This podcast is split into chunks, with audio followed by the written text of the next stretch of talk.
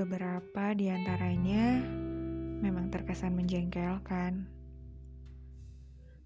Rutinitas yang itu-itu saja terasa sangat membosankan. Ya enggak sih? Tapi, bukankah sesekali kita perlu berkaca pada banyaknya manusia di luaran sana yang gak seberuntung kita?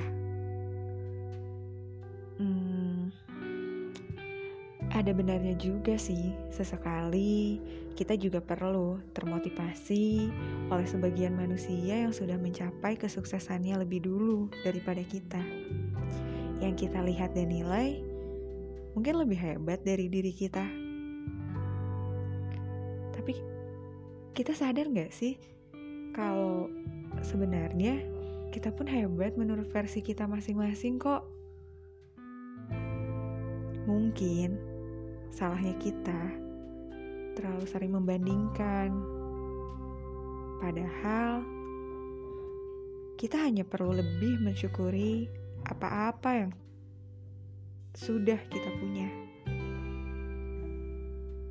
Baik itu orang-orang di sekeliling, pekerjaan, tempat tinggal, bahkan yang sebenarnya jarang sekali kita syukuri, yaitu nafas yang sampai hari ini masih berhembus,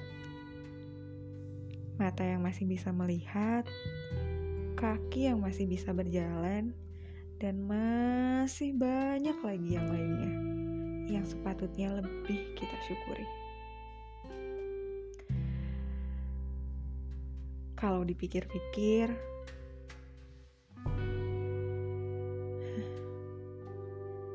menyerah bukan jalan keluarnya, bukan?